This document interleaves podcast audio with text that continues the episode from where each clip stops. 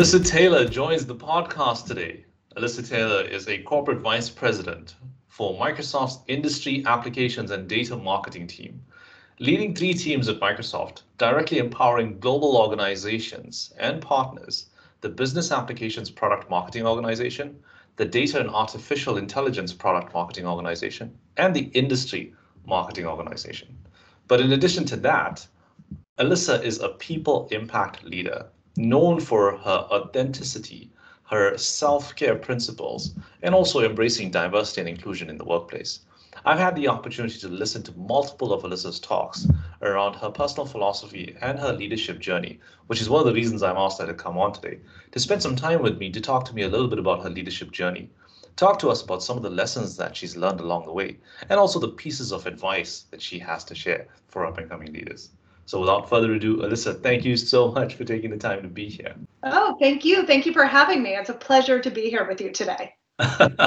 of course, you know, leadership podcast, I, I always love to highlight key components of leadership for the audience on things that they can learn from and walk away with, you know, to hone in on their craft. But of course, leadership more often than not always has this entire backstory and journey behind it just in terms of you know in our professional worlds in, in our technology worlds just in terms of how it all started and, and how we got to some of the roles that we've been in. You've had a tremendous journey. You know you've been at microsoft for such a long time. Mm-hmm. in my introduction there as well you know i talked a little bit about the global responsibility that you have for multiple different business units large amounts of people customers partners. I'm very curious about how it all started talk to me a little bit about the first job prior to you coming to Microsoft and how it all transitioned into the role that you're in today. Uh, happy to do that. I have um, what I would call probably a um, unconventional background with some twists and turns along the way. But uh, I actually I started my career, uh, believe it or not, in graphic design. So I, I left college. Um, I had a journalism degree, a degree in architecture, and a degree in business. And out of those three, that combo, I decided I really wanted to do design. And so I had interned at an advertising agency, um, took a full time job uh, once I graduated. And it became clear that while I have such a passion for design, and it's something you know has kind of stayed with me through the years, my ability to get what is in my head into a CAD drawing was never that successful and uh, and so the agency that I worked for, which I just adore, um, and they were so supportive, sort of said, "Hey, you you might be a touch better on the account side than you are on the creative side." And so I moved over to be an account manager. Did that for a number of years, loved it. I worked um, for uh, B2B um, healthcare, uh, which was a set of clients that we worked with in that division and then went on from that to uh, management consulting um, and kind of kept that vein of healthcare. Um, so moved to the Pacific Northwest and worked for a consulting firm here and managed some of the largest um, engagements we had with uh, clients here in the Pacific Northwest. And after about 10 years, you know, of being on the services side, what I realized and what I craved was that I wanted to be able to see things through. So, both in the ad agency world and in management consulting, you take it only so far and then you move on to the next project. And I wanted to know what worked and you know what actually didn't work and be able to learn from that. And so I made the decision to come to Microsoft. And it was through a network of friends and I joined as the global communications manager for something called the Microsoft Java Virtual Machine transition, which at the time, which was 17 years ago, which is crazy, uh, was a piece of embedded software that we licensed from Sun Microsystems. And this was right in the sort of, you know, the um, quote unquote holy wars of Java versus .NET. We had just launched .NET. We were making a big bet as a company on managed code. And it was the Java versus .NET battle. And so we couldn't possibly license this technology, which was a Java based um, set of technology. And so my job was to run the global communications as we transitioned all of these applications off of that embedded software. And about two months in, so I've made this massive career move. I've come over onto the client side. And about two months in, we realized that transitioning off meant breaking every web application on the planet. And there was no, you know, being able to transition it would cost trillions of dollars and customer pain and and right. so we decided to settle with Sun Microsystems. So we basically paid a settlement to Sun Microsystems to make the problem go away. And there was this giant V team working it. And they all disbanded and high fived and off they went. And I was one of the very few that was a full time dedicated person on this. And so I'll never forget. It was if you know if your uh, viewers have seen, there's a movie called Office Space, and there's a gentleman that's sort of left in the basement with his stapler. Like that was me. I was sort of like left with my stapler, like, um, what I you know. So I met with HR, and they said, well, you have a certain number of months to find a new job. And I was like, oh, okay. And so a gentleman that I worked with um, who was leading this big uh, project, he worked in the developer tools division. And he said, hey, I have a job running um, our channel, doing channel marketing for developer tools. And I was like, great. I don't know what a developer tool is. I don't know what a channel is, but let's give it a go. And so I interviewed. To this day, it's still a running joke of I have no idea how I got hired, but I did and I don't think I talked for the first month. I mean, literally, I'd go into these meetings and I was like, people are speaking, you know, Greek. I had no idea what anyone was saying. And you know, I finally figured it out, and and I I came to really love the space. There's such um, such art in development. So the art and science of you know working with developers, um, was just incredible. And the, you know, like I said, it was a very dynamic space. And you know, we were just launching .NET, and Visual Studio was just sort of taking off as a part of the Microsoft product portfolio. And so I ended up staying in our developer division, which started being called DPE and then moved to, it was actually NPETS when I started, and then it was DP and then it became developer experiences. But I was in that division for eight years. And I did everything under the sun. I started our very first ISV team. I ended up actually running the product marketing team for Visual Studio. I did MSDN and TechNet audience marketing, so all of our developer and IT pro marketing. And then my last role was actually running the M&O division for the US um, for uh, DX at the time, which was just phenomenal. It was like an HQ function. Um, so I did that for a number of years. And at the time, Judson Althoff was running the US sub. And um, asked if I would move over to be the uh, business group lead for cloud and enterprise. And it was right when we were making a shift to Azure. And so I uh, I did that after much deliberation. I said okay, and came over to take that job. And it was just it was so fun because um, the problem that we had in hand was to mainstream Azure. And at the time, we were an Office and Windows company and we sold on sockets. And I remember talking to people in the US about, you know, platform sales and Azure, and they're like, that's a developer thing, like, you know, go away. It was a, our target that year was $138 million. I'll never forget this. We had never made budget ever. It was like constantly red. And as you know, for in a subsidiary, you know this, like red on a scorecard is a very bad thing. So it was like this persistent red and um, and so we we would do these pizza nights with Judson. They were strategy sessions, and there would be a bunch of us that would get in a room and we drink beer and eat pizza, and try and figure out how to shift the the, the U.S. subsidiary from socket selling to platform selling. And it was just this incredible two years, and we took it from 138 million to 2 billion in revenue. Um, so the trajectory was just insane, and really sort of changed how we thought about you know, we thought about um, high potential accounts and we thought about, you know, projects and we thought about the ISV ecosystem in a completely new way. And so it was phenomenal. Um, and I was two and a half years in and Takeshi called and said, hey, I want you to do what you did with Azure for uh, Dynamics. Uh, it was the, the, Dynamics was effectively a wholly owned um, subsidiary. So there was an engineering lead that ran everything from sales and marketing and engineering and service.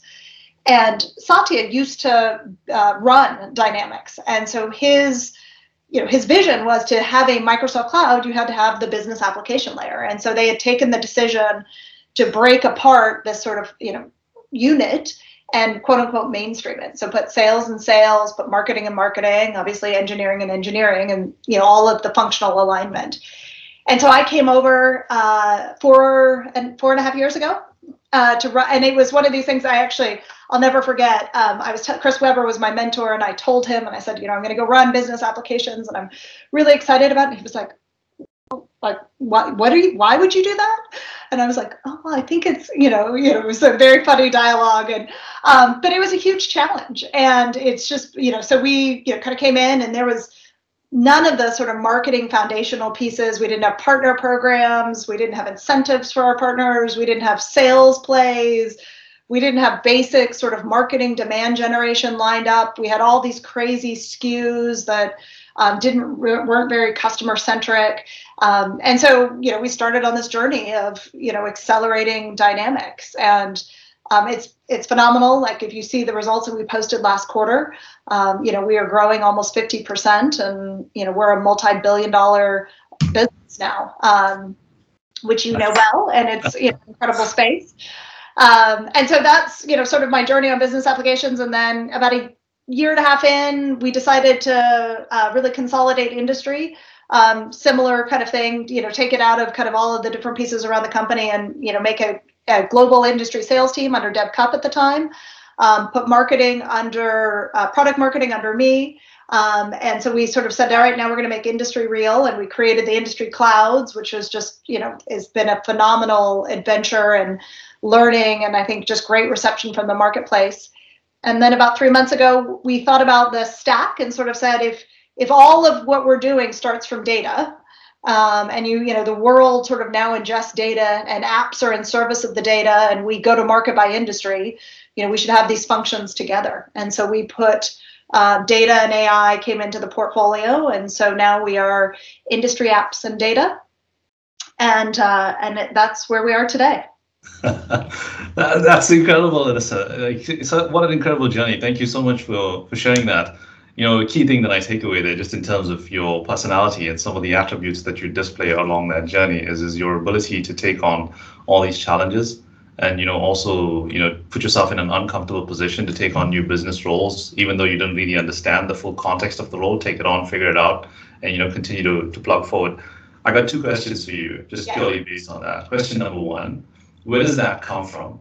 Like, what drives you towards taking on challenging positions or putting yourself in an uncomfortable position for you to continue to plug forward and be successful with that? The second thing is, um, how much of, of those roles do you feel like you really drove forward for because of your passion for doing things and putting yourself in the uncomfortable, uncomfortable zone uh, versus you having to do specific things to stand out in your career for you to be recognized to take on some of these senior roles? Those are both great questions. I would say two things on the first, which is I, I you come to know, you know, as you grow in your career, you know attributes about yourself. Like you sort of learn. I like creating things. Like I'm a builder by nature. If you kind of harken back to the design side of it, like this, you know, and my team knows this a lot. Like I'm in a constant state of remodel. It drives my husband batty because I like building and creating things. So I think that's inherent in who I am, and it translates into work. But I also think the years ago, I worked for an Australian man, and I'll never forget this. He pulled me into my office, and I was, we were sort of debating on my next role. And, um, and I, there were sort of two paths. I could take kind of more traditional path, working on the Windows server side, or sort of stay and create this ISV team. And he, he said, you know, um, he said, if you know, you can edit me out if this is inappropriate, but this was his exact quote. He sort of said, if you don't show up work to work every day, slightly scared shitless, then you're in the wrong role. And I thought, huh, that that's an interesting perspective. Like if you're not nervous, right? Like if you don't, if you're then you're not being challenged. Um, and I've always held on to that of like, you know, you don't want to be, you don't want to feel like you're going to fail. You don't want to feel like you're not prepared or have the capabilities or competency. But if there's sort of this nervousness of like, oh wow, like this is going to stretch me. Um, and if you're not feeling that stretch, then that's always something I've held true to of like, whatever I take on next, do I feel stretched? Do I feel like I'm to learn new things? Do I feel slightly uncomfortable? Um, and so that was a great, you know, you started this with like, you know, what's the advice you get along the way? That's something that's always stuck with me.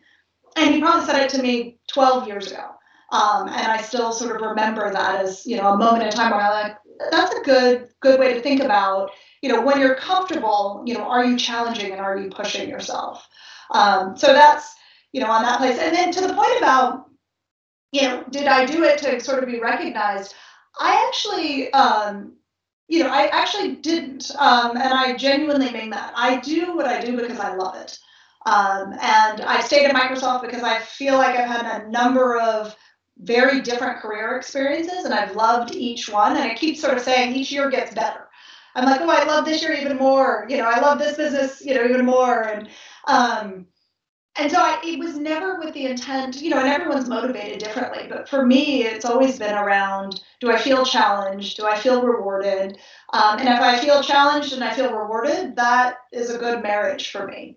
Um, and I actually, I remember uh, when I made corporate vice president, I was driving my kids to school and to, it was seven in the morning, and Takeshi, who I work for, called and he said, "Hey, I need to talk to you." And I said, oh, "Okay." I was like, I've got the you know the boys in the car, but sure, what's up?" And he said, "You know, Chris Capossela and I have decided to make you corporate vice president." And I was so shocked, I almost drove off the road. Like it was not even on my radar. Like I was loving what I was doing. I loved the business. I loved the things that we were doing. That it just it hadn't even occurred to me that that was it wasn't something I was striving for. It was just, and so, you know, I think that's the perfect world of feeling challenged and feeling like you're, you know, being rewarded in the right ways. Maybe you would have done this already, but if you haven't, uh, you know, maybe let's just uh, assume for a second if you would asked Chris, like, what drove him to make that call and make that announcement to you, what would he say? Oh, I, well, I, I actually don't know. I'd have to ask him that, but I, I hope I hope he would say, which is what we want of any of our, you know, our executives at the company, um, you know, that you that you know the the that they embody the leadership principles. Um, I work really hard, and I don't always do it, but I want to make sure that you know I create clarity for the teams that I work with, that I generate energy, that people feel excited to come to work every day, um, and that we're driving business outcomes. And I you know, those are things that, you know, I, I really hold true. And I would hope that he would say I was demonstrating those three things. I have no doubt. I have no doubt. You know, you, I love the piece of advice that you got there, by the way, in your career, just in terms of, you know, being challenged and having the ability to put yourself in an uncomfortable position for you to grow as well, right? Not just be stagnant and not just be unchallenged to a point. You know, on the topic of advice, you know, I always believe that a lot of a lot of success more often than not, and especially in leadership as well, when you're making an impact, comes from your personal attributes, your personal characteristics, some of the lessons you've learned along the way, and some of the things you've actually figured out as well, just in terms of who you are as an individual. You know, from your graphic designing days, taking on uh, the M&O lead, taking on communications roles, and just being able to transition along the way, right? But I'm sure throughout that journey, in addition to the advice you talked about, there must be some key components of advice that you've received from some coaches and mentors and leaders that you've worked for that have helped you tailor that journey and continue to promote you on the successful path that you've been in. If I were to ask you, in addition to the one you described already, of course, yes. what is the one piece of advice that you've received uh, from a leader? Uh, what would you say it was? It actually wasn't. Uh, she was a leader. She was a, she wasn't at Microsoft. It was a. Uh, I had the privilege of working with a um, coach as part of one of the Microsoft programs, and um, you know, it wasn't one piece of advice. It was you know a little bit of over time. But I would say the most impactful thing and what she taught me was to be authentic. Um, was to be an authentic leader.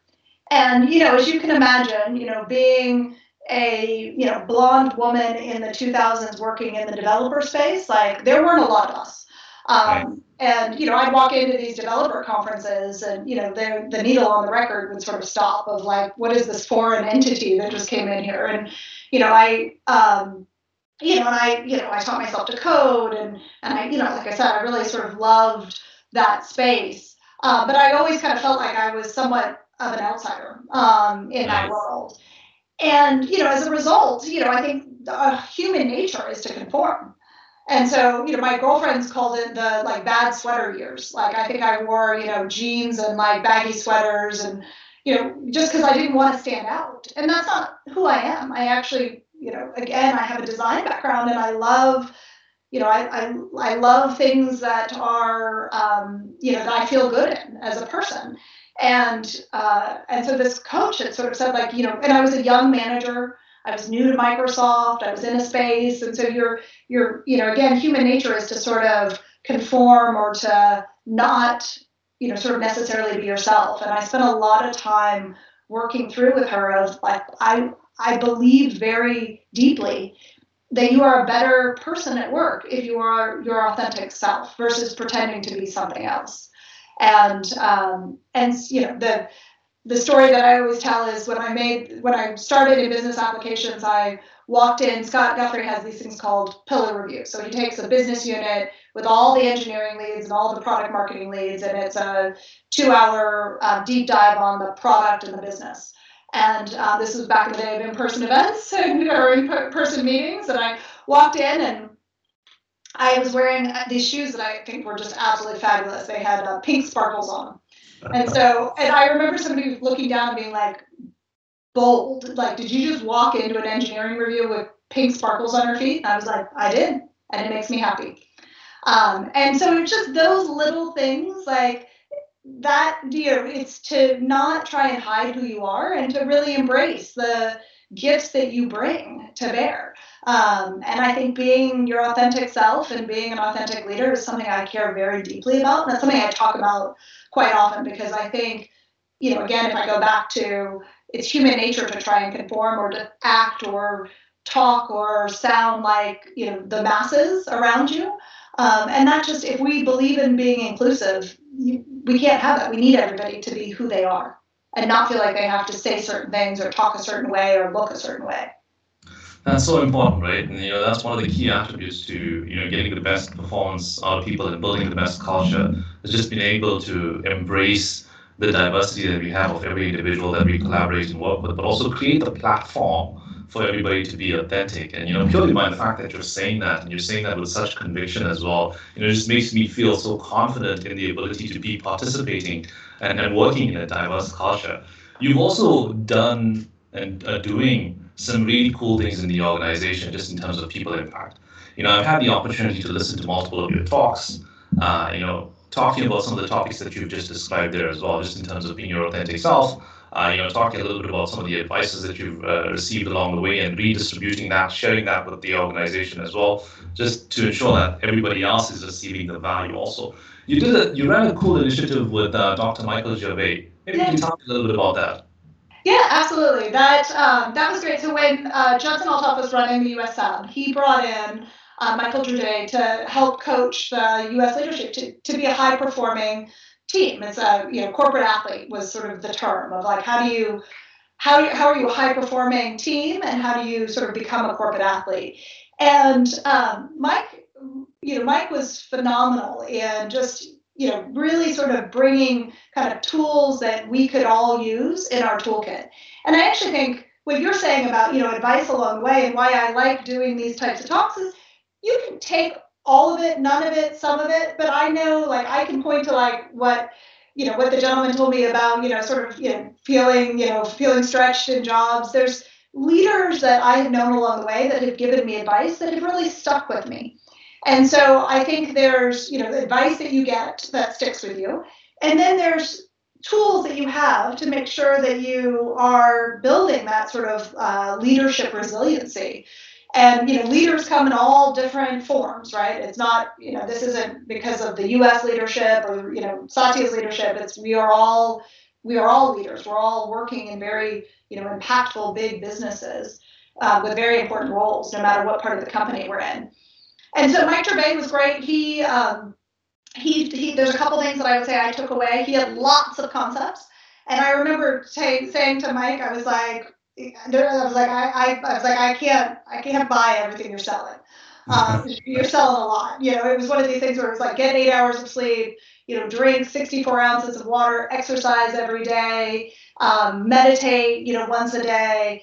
And I was like, I, I, can I can get on board with a couple of those, but like no way is all of that happening. you know, so messages you just take, but you know, the thing like being present was a big thing that um, that he talked about, and being present is so important. Uh, you know, really being you know mindful of your you know who you're with, being present in that moment. It's something that you know I I bring into work, but at home, um, and just the beauty of you know exercising and you know staying hydrated I don't sleep eight hours. It's not, I, I don't, but that, you know, for others, like Amy Hood will talk about, like, she really, you know, kind of for her, the sleep part was really impactful for her.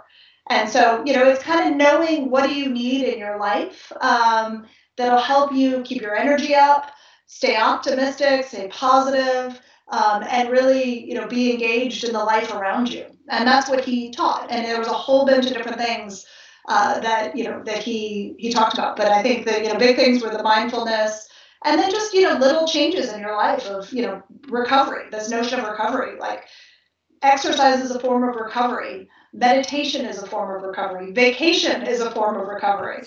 Those things are really important. You can't run at 120% all the time. It's just the human body's not designed to do that and it's it's not good for you your body it's not good for your mind and so how do you rest and recover um, and those were really those were things that you know that was six years ago i think we did that work and it's still something that you know every day i practice some of that you know some of those those aspects of the building a high performing culture um, and we bring it in we do in my leadership team meetings we start with um, a moment of um, optimism. So it's uh, what are you thankful for? Like, so we pause, you know, and we take 10 minutes and go around and talk about what we're thankful for. And it's amazing. It puts you in a very different mindset than starting with an agenda of all the things that we have to get done. So this is incredible, right? You're saying some really impactful and powerful things that I'm actually taking down. And I have to ask you this question, right? Because you talked a lot in the prior answer about the being your authentic self, just being able to be comfortable with who you are and, and contribute successfully to the environment and the role that you're functioning in. And then you also said something there in the, the next answer when you talked about Dr. Michael Gervais was about the advices that you got along the way that you you kept with you and you still remember. And you also talked a little bit about, you know, starting off with a little bit of optimism around what you're thankful for. And so I feel this is what I'm, I'm, I'm getting just from a leadership perspective is that you have this impeccable balance of being confident and humble at the same time, just by talking about those two things. Am I right? And, and where does it come from? Um, you know, I, I don't know if I'm, I do think like confidence matters. Um, and, you know, I know, um, that's it. I've never been asked this question before. I'm trying to think, um, or even be described that way. You know, I think I'm grateful. I'm grateful for the the role that I get to play at Microsoft. I'm incredibly grateful that I'm a mother and a wife and I have um, friends that are just in, you know, I have this fantastic network, and um, you know, if and so I, I I don't know about humble, but I wake up every day grateful, um, and and I think that um, you know, I think that is something that I've learned over time. That you know, it's you know, kind of goes back to your mindset. Um, if you're grateful for what you have, for you versus you know, you're you wake up in the morning and you're like, oh I've got 400 meetings today, and you know I got to get the kids here, and I, you know, I, I got to figure out what's for dinner tonight. Like that, that's a very different mindset than waking up and being like, I, I get to do a, I have a pretty cool job, and I have these amazing kids that I get to take care of and be part of their lives, and wow, you know, I, I get to choose, you know, you know what fabulous thing we're going to eat for dinner tonight. Like it's just a different way of thinking, and um, mindset, and so, right? So yeah it's uh, I you know I, I try really hard to be grateful for what I have in my life. Yeah, it's, it's really that mindset. Thank, thank you for that answer. I know it's a little bit of an interesting question, right? It's just in terms of you know what I listen to and how I I digest everything that you're saying across all the stories you tell. I had to ask that. Tell me a little bit about your journey, though, right? How do you continue to stay focused? Is there a philosophy or a mission that you continuously apply for you to continue to stay focused? Well, so I would say two things on that. One, um, back to Dr. Mike, um, one of the things that he taught us was, you know, sort of understanding your personal philosophy, which is this notion of like, you know, sort of what is the human being that you want to be? You know, like what what motivates you, if you will. Um, and you know, again, this was a long time ago, but there, you know, sort of knowing your personal philosophy and what matters to you, I think, is something that really helps with being grateful and being centered. Um, and so that I think is a great, uh, you know, is a great thing to, you know, if people know that practice, it's it's worth taking the time of like really understanding like what matters to you um, and what is a personal philosophy that you can hold true. Um, you know, and mine hasn't changed in years and years, and it's something that you know still guides me. Um, and you know, so I think there's there's that aspect of it. And then the newest thing that um, I've really, really come to appreciate is this notion of recovery um, because you know i would say like i believed in recovery but it was in big chunks right? Like i would sort of say like i'm gonna you know i'm gonna travel and you know i can do all this stuff. Like i you know you might have guessed this. I, I have a um, you know, I had probably my what does my husband call it? He's like, you have you have a skewed sense of like time almost. Because I'm like I can do everything, and he's like, mm, you can't do everything. Um, you can do some things, but you know because that's my natural inclination is to want to do everything. Um, what I've learned is is that you can't do everything and then wait until you're about to drop to recover. Like recovery comes in small pieces along the way, and that's something I've learned recently with particularly in the pandemic, of just how much I appreciate. Um, you know, I'll scoot out at lunch and go for a run.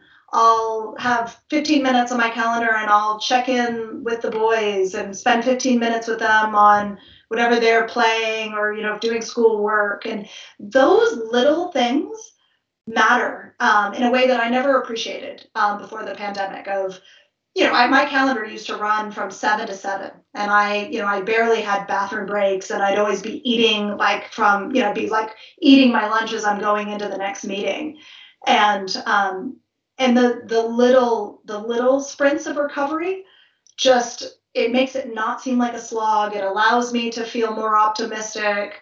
Um, you know, actually, you know, stepping out and having lunch, like I said, seeing the kids, going for a run. I actually am more productive because I don't feel so drained. Thank, thank you for sharing that, right? And you know, just uh, sticking to your journey a little bit, just in terms of you know how you continue to lead people and make an impact across the organization. You're responsible for an incredibly large amount of people, customers, partners, and an overall business across the globe for one of the largest technology companies in the world. I can only appreciate the amount of uh, thought processes that go through some of the decisions you have you have to make on a regular basis that impact multiple people.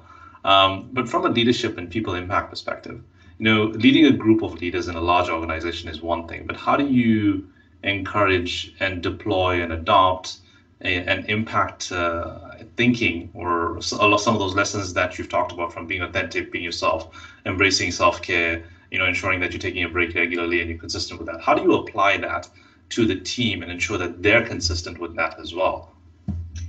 It's, you know, I think it's something that's, um, you know, we're working really hard at. Um, and it's it's difficult. Like it's, you know, it's hard to say to somebody like, you know, take take lunch off you know when they've got deadlines and things looming over their head and so you know the best way i have found and i would say you know we're not there yet but is to model the way i talk about this like i talk about the fact like you know i showed up um, to the U.S. subsidiary all hands in running clothes. And you know, I thought you know Ashley was going to die, but I was like, well, I had, I had one slot to fit in a run, and you know, and she always looks you know sort of perfect, and she was you know beautifully dressed, and I'm like in a ponytail, and I was sort of like you know trying to hide the the running shirt underneath, but but those like i hope that people see that and know like i'm prioritizing with everything that we have going on. And you know to my earlier point, like I'm scared shitless every day in the jobs that you know, we have some big things that we've got to do across biz apps. Industry still emerging. Data and AI is, you know, massively important and growing business for us. So we've got a lot to do.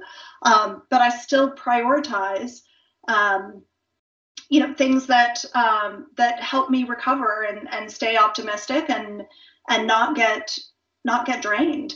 And even like in Takeshi's LT meetings, like, well, um, like Jared now, uh, who runs Modern Work, my peer running Modern Work, he'll go for in our sessions, like he'll take a session and, and walk, and he'll show us like on the camera that he's out walking. And you know, we're we're all trying to do this. We're all trying to say like it can't be an, a never-ending grind. Like we have to think about our health and and support one another.